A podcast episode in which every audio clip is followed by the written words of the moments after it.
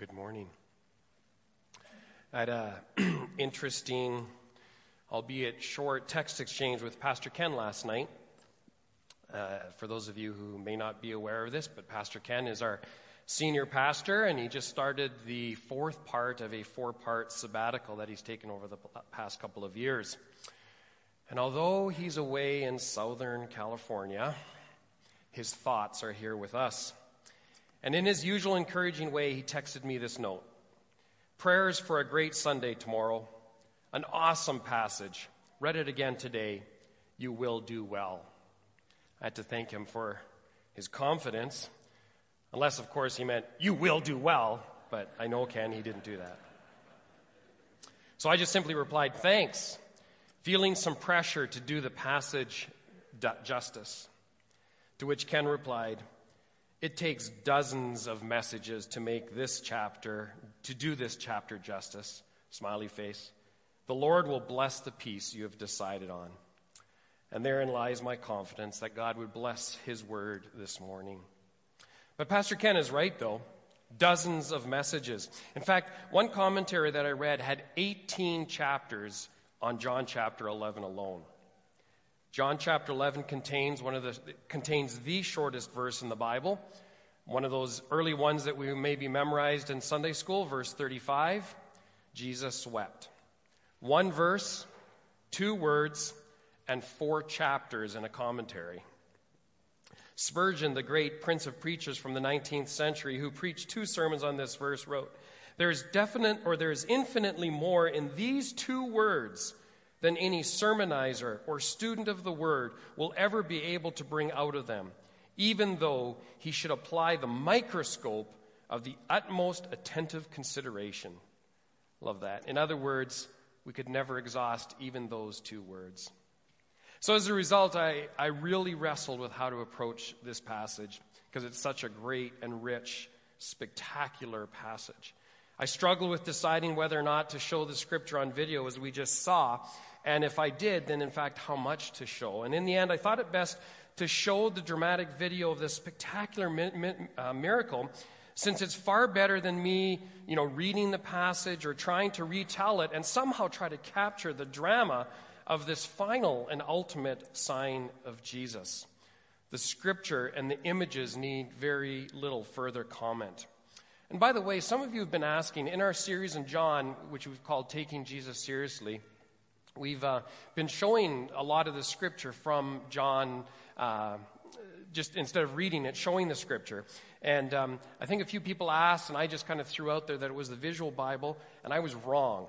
I hope you didn't spend Christmas trying to like research and find this past this uh, movie. It's actually just simply called the Gospel of John, and it's uh, considered an epic motion picture. But it is very true to the scripture. If you have your Bibles when we're watching this, turn to that passage and just follow along. Everything from the narration right down to what each of the characters say. And so if you want to, you know, take back the visual Bible on John, if it's not as good as this, then you can, uh, whatever. You didn't get it, I know, but. Um, so, here's this comment I am. We've been looking at this a few times. I've really settled on only two verses then, and uh, we'll look a little bit further at this. But verse 25 and 26, Jesus said to her, that was when Martha was out first visiting or met him, He says, I am the resurrection and the life. He who believes in me will live even though he dies. And whoever lives and believes in me will live even though he dies and he will and whoever lives and believes in me will never die. Sorry. Do you believe this? We're going to come back to that question. But this I am statement is now the fifth of seven of these metaphorical I am statements that Jesus makes throughout John's gospel. We've already discovered a few of them. I am the bread of life in John chapter 6. I am the light of the world in chapter 8. I am the door of the sheep, and I am the good shepherd in chapter 10. Now I am the resurrection and the life here in chapter 11. And in chapter 14, we'll discover I am the way, the truth, and the life. And then in chapter 15, I am the true vine. But Jesus says here, I am the resurrection and the life. Now, if you have spent any time going to funerals, this is often a verse that you will hear there, and for good reason. Because the context that it was in was that someone had died. Lazarus, to be exact, the brother of Martha and Mary. This week has been an unbelievably tragic week in our city, in our province, even our world. Last Sunday, an AirAsia flight from Indonesia to Singapore with 162 people aboard crashed into the Java Sea. All 162 people are believed to have died. And then early on New Year's Day, a shooting in Calgary at a house party resulted in one person dying and several more injured. This past Monday night, we were having dinner when we saw police cars and then an ambulance race down the street just across the park from our home. Later, we discovered the tragedy that occurred in a home just blocks away from ours. And in, then later in a North Edmonton home. If you've been following the news, you know that there were eight victims in all four women, two men, and two children. They're all shot to death by a man who then took his own life. All week long, details have been emerging of this horrific tragedy that was covered by news outlets across the world. But this tragedy didn't happen somewhere in the world, it happened in our community, in our backyard. A married mother of three children, Cindy Duong, only 37 year, years old, was an innocent victim in this terrible rampage. Her family is grieving. Her friends, including some who are part of our TCC family, are grieving. And I suspect some of you who are involved in hockey know or know of this family, as all, children, all three children have been actively involved in minor hockey. So this is real life tragic, horrific, painful. And there are so many times when life just doesn't make sense. And death is one of those times. So, this isn't maybe your most cheery New Year's message, but stay with me on this.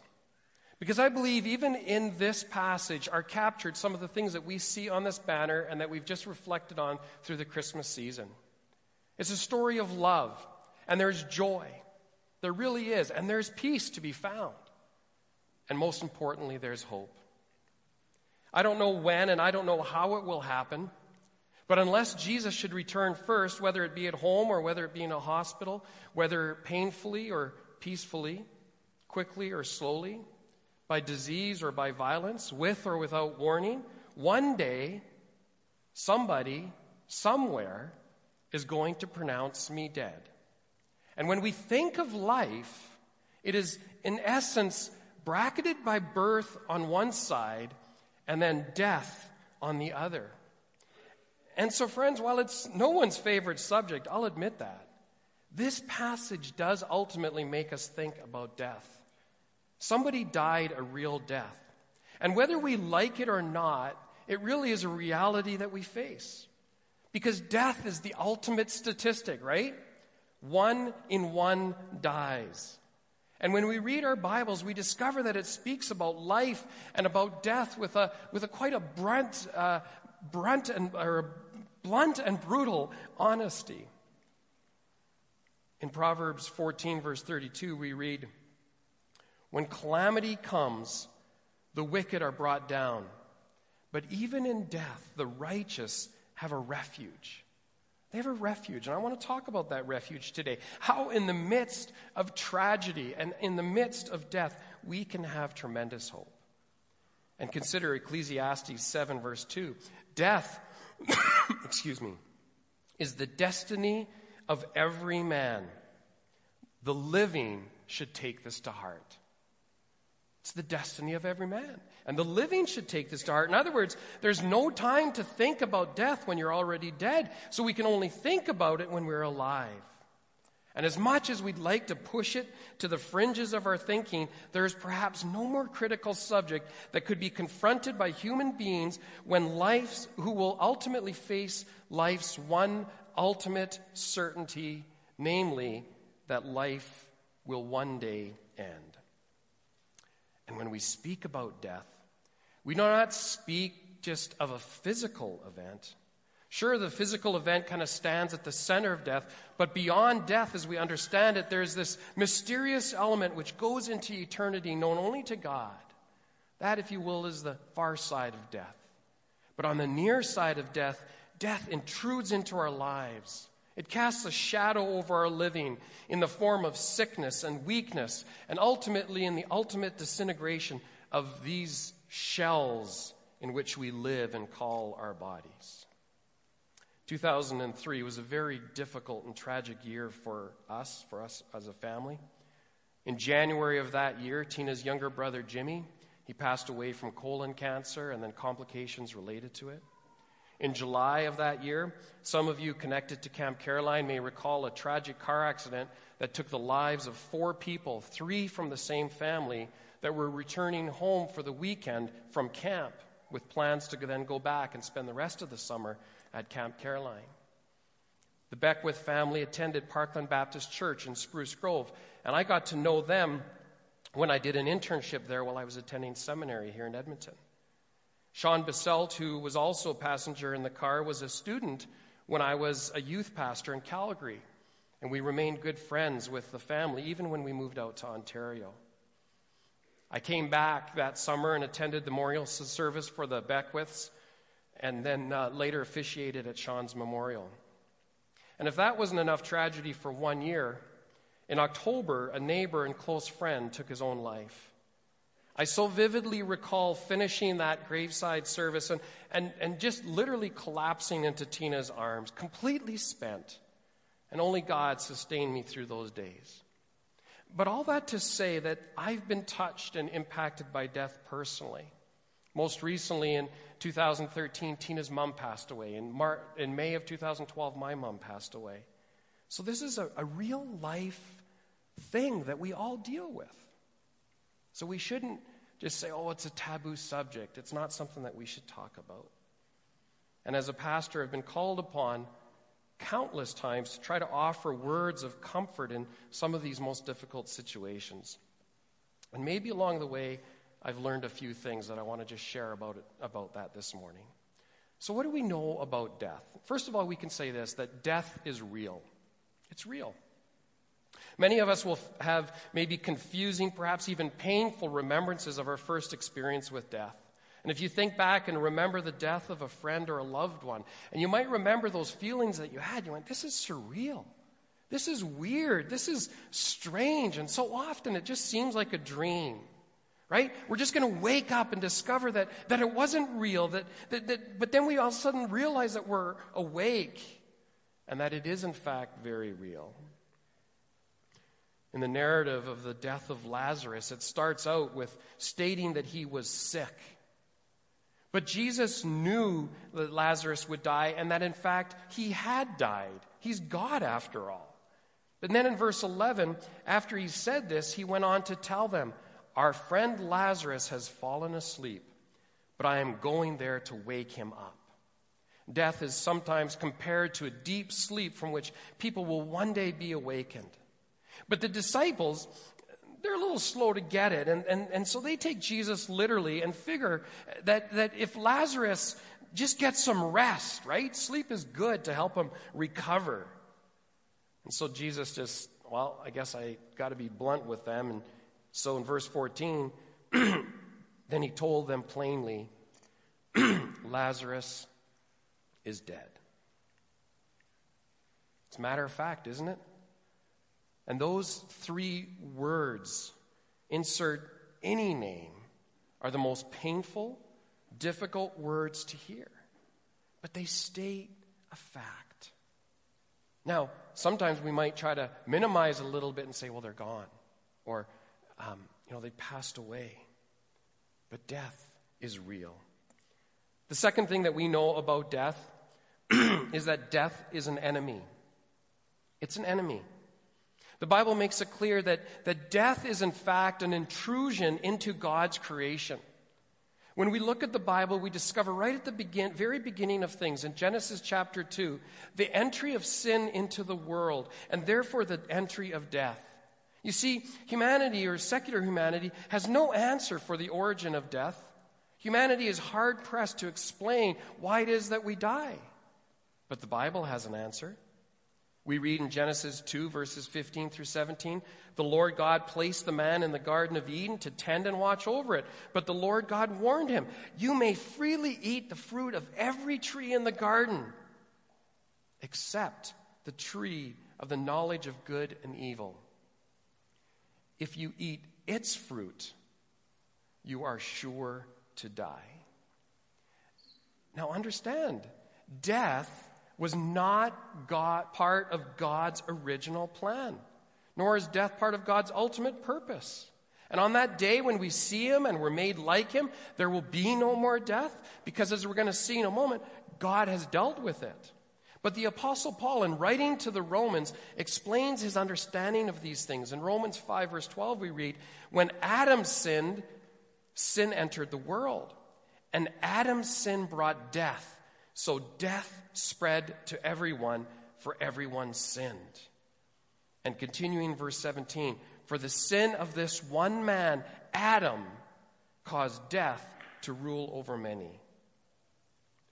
One of the striking features of this event in the life of Jesus is his emotional reaction to the mourning of Martha, Mary, and their friends. Now, their sorrow is real.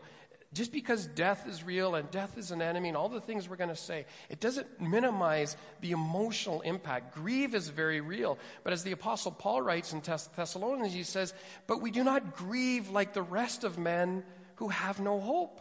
Right? So there's this huge difference between grieving with hope and grieving without hope.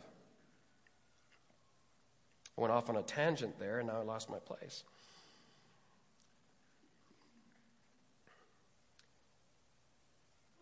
But he has this emotional reaction. Verse 33 When Jesus saw her weeping and the Jews who had come along with her also weeping, he was deeply moved in spirit and troubled. And then just two verses later, the one I already referred to, Jesus wept. Now, on the surface, we may see this as Jesus also experiencing grief, and, and he certainly was, because when we grieve, there's tears, there's emotion. This was a friend, after all, and we see repeatedly that Jesus loved him. He loved Martha and Mary. This was a close relationship that he had with these three siblings. He felt their pain, and he cared. He always does. But there is more here. Because the Greek word used and translated deeply moved means literally to feel something deeply and strongly, to be stirred, to be agitated. The, the New Living Translation captures this well when it translates verse 33. When Jesus saw her weeping and saw the other people wailing with her, a deep anger welled up within him, and he was deeply troubled anger.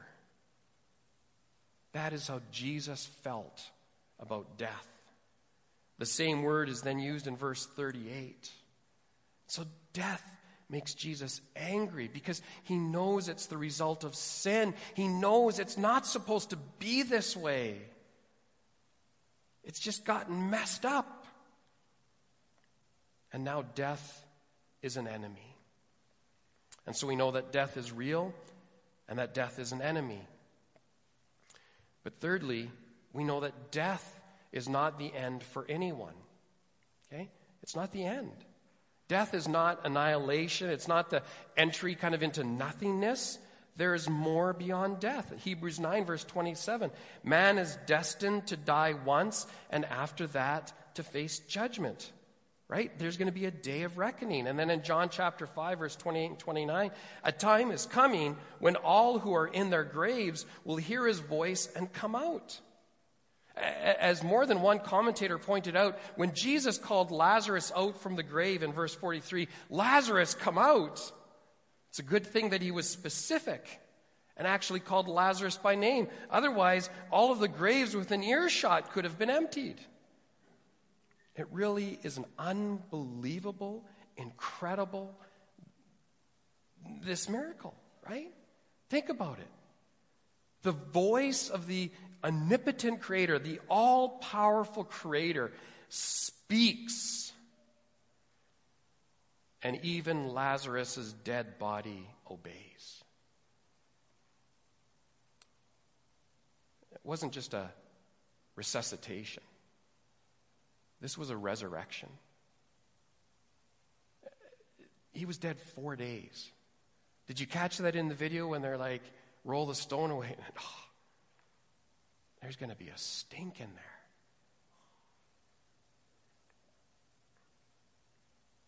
See, a time is coming when there's going to be a great calling out, a time of judgment. And we might not like to think about it, but it's true. And the only time we can think about it is now. We also know that beyond death, there's not one destiny, but two. This makes us uncomfortable. And it's an unavoidable truth of Scripture that not everyone is going to the same place. In fact, we are headed today towards one of two destinations. In Proverbs 14, this destination is hinted at. And in Proverbs 11, there's a similar hint, this time in relation not to the righteous, but to the wicked. Verse 7 When a wicked man dies, his hope perishes. But when the righteous dies, even in death, they have a refuge. And when we think of these things, they seem so alien, so hard, so strange that, well, frankly, we don't want to talk about it or think. But hear Jesus on these things. A Jesus who took little children on his knees, a, a, Jesus who left the glory of heaven and came to earth, a Jesus who healed the lame and made blind men see and made deaf ears hear, a Jesus who went to the extent of dying on Calvary so that we might have life. Listen to what he said Matthew 18, verse 3 I tell you the truth. Unless you change and become like little children, you will never enter the kingdom of heaven. And then just a few verses later, in verse 9, chapter 18, if your eye causes you to, to sin, gouge it out and throw it away. It is better for you to enter life with one eye than to have two eyes and be thrown into the fire of hell. If what Jesus said was true about heaven, then what he said about hell is also true. And a careful reading of the Gospels will reveal to us that he said twice as much about avoiding hell as he did about entering heaven. Fact is, there's not one but two destinies. Perhaps this is why we sometimes fear death. We don't want to talk about it. We approach it with cynicism. We approach it with humor. Like Woody Allen said, it's not that I'm afraid of death, I just don't want to be there when it happens. And to that, Jesus says, The one who believes in me will live, even though they die. So the one who dies a physical death has spiritual life, eternal life in heaven, discovered when we believe in Jesus and place our faith and our trust in Him. And when we place our faith in Him, when we cross that line of faith, we are, in, in essence, moving from spiritual death to spiritual life. And lastly, we know this that death is a defeated enemy. So, yes, it's real. Yes, it's an enemy. But let's not forget it's a defeated enemy. Paul writes in 1 Corinthians 15, verses 54 through 57 Death has been swallowed up in victory. Where, O death, is your sting? Where, O death, is your sting? The sting of death is sin, and the power of sin is the law. But thanks be to God, He gives us the victory through our Lord Jesus Christ. The sting of death is gone. Imagine a bee is flying around your backyard and you're trying to keep it away from everyone and you're trying to protect your children. And so you grab your child and you embrace him in your arms, and the bee comes and stings you. And now the sting has been drawn out, and the children, they no longer have to fear it. And they can play in the yard, and it might buzz around all afternoon, but it doesn't matter because the sting is gone. And at Calvary, on the cross, Jesus drew out the sting of death because he bore in his own body our sins on the cross. And he died. But he rose again and conquered the grave. And so death is a defeated enemy. So when Jesus said, I am the resurrection and the life, he was declaring his authority over death that defeat was changed into victory. And this miracle that we're looking at this morning of raising Lazarus from the dead was an amazing demonstration of his power over death. And it really was a foreshadowing of what was going to happen in his life. So we need not fear death as a biological fact. Because for those who believe, it will be entry into an incredible new reality. But that drawing of the sting of death is not just automatically given to every individual. It's given to those who will come to Jesus as little children and repent and come in faith and say, Lord Jesus, I believe that you lived and that you died and that you rose again, and I give my life in honor of you, to worship you, and to follow you, and to obey you. In closing, Chuck Swindoll, in writing on this difficult subject, says this There will come a day when God will deliberately allow death to have its way in your life and mine. You and I will one day succumb to death's stranglehold. We too will die. Our loved ones will all eventually die.